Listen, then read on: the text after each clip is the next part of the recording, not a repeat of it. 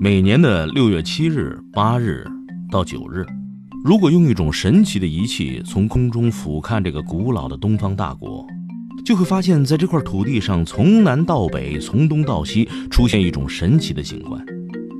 特定地区人员聚集非常多，围在一个紧闭的铁门外，人们静静地站着。哎，奇怪的是，竟然没有威武的城管来维稳，也没有警方的如临大敌。一贯喧闹的人们，却也自觉地静悄悄的。每个人的脸上，或者焦虑，或者期待。哦，你就知道了，一场全民发烧又如期而至了。这就是一年一度的高考。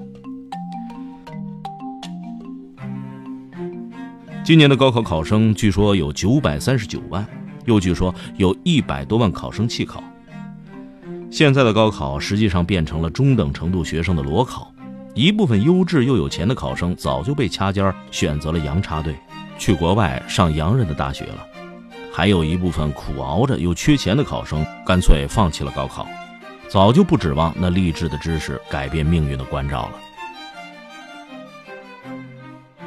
没有人否认我们是考试大国。据英国人李约瑟博士的观点，中国的科举制度对人类的贡献不亚于咱们津津乐道的四大发明。为我们这个民族培养了大批的人才，为世界文明提供了模板。英国现代的文官制度也是脱胎于咱们的科举制度，所以我们天生就具有考试的基因。中学生的各种奥赛，成年人洋插队的各种托福、雅思、GRE 考试，高分神话比比皆是。各种创造性人才早就该层出不穷，咱们早就该崛起了。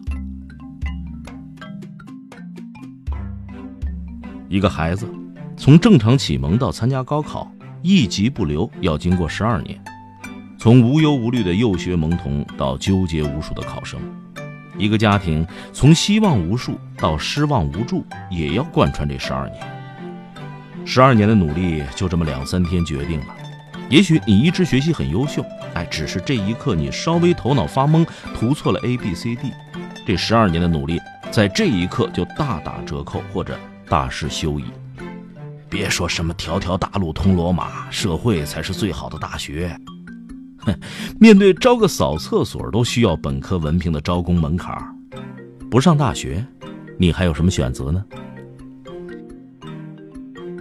好吧，既然你足够优秀，成功的挤过这高考的独木桥，自个儿就能逃出升天了吗？其实，各种二代在那儿早就站好位置了，等待你的能是什么呢？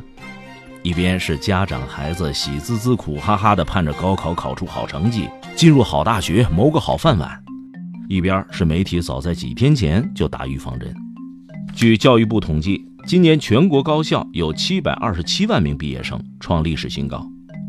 从数字上来说，是十年前的四倍。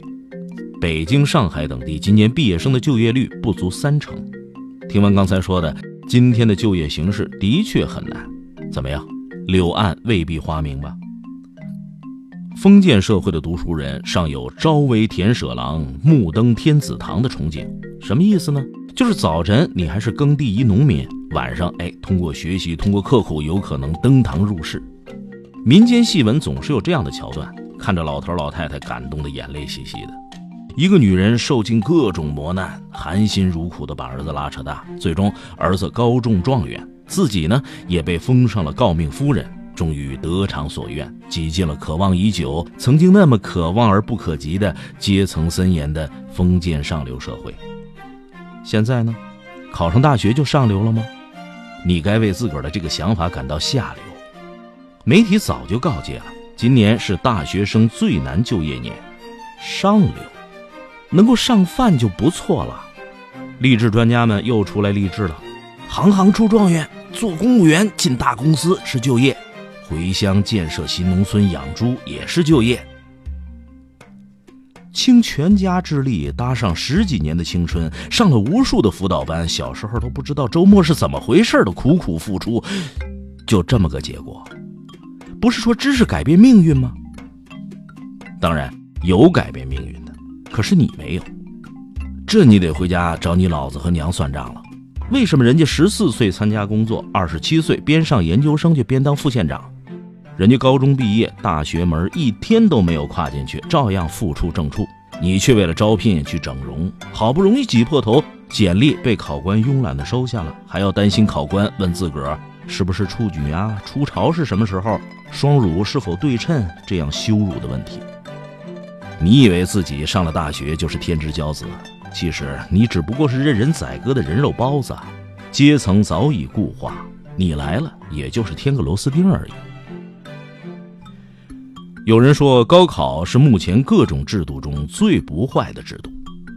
没有高考，竞争就会更无序，屌丝会更无望。可是，我们都宇宙真理在手了，怎么就自甘降低身份，仅仅满足一个最不坏的结果呢？封建社会还知道给读书人一个糖饼，现在呢，糟糠而已。民国的时候，上海滩大亨杜月笙曾经说过。你原来是条鲤鱼，修行五百年，跳过了龙门，变成龙了；而我原来只是条泥鳅，先修炼了一千年变成鲤鱼，然后再修炼五百年才跳过了龙门。倘若我们俩一起失败，你还是条鲤鱼，而我呢就会变成泥鳅。没背景的人要加倍努力。这句话若放在现在，屌丝就会告诉杜月笙：“杜先生，您错了。”人家有的是背景，而你有的只是背影。再加倍努力，你也跳不过龙门。何况龙门里边早就有人抱团了，侥幸上来了，要么被阉割，要么就给你蹬下去。泥鳅就是泥鳅，想成龙，那就是你的不对了。面对这几天各地又是禁造禁闹，就差禁欲了，不禁偷笑。那位发扬光大了进士科考试，笼络天下读书人的李世民，看着考生披头显足，鱼贯而入，志得意满，说：“天下英雄尽入吾彀中矣。”什么意思呢？就是天下英雄啊，都在我的掌控范围之内。客观的说，丞相等高官大多数都是科举出身，出身寒门、位列人臣的也比比皆是。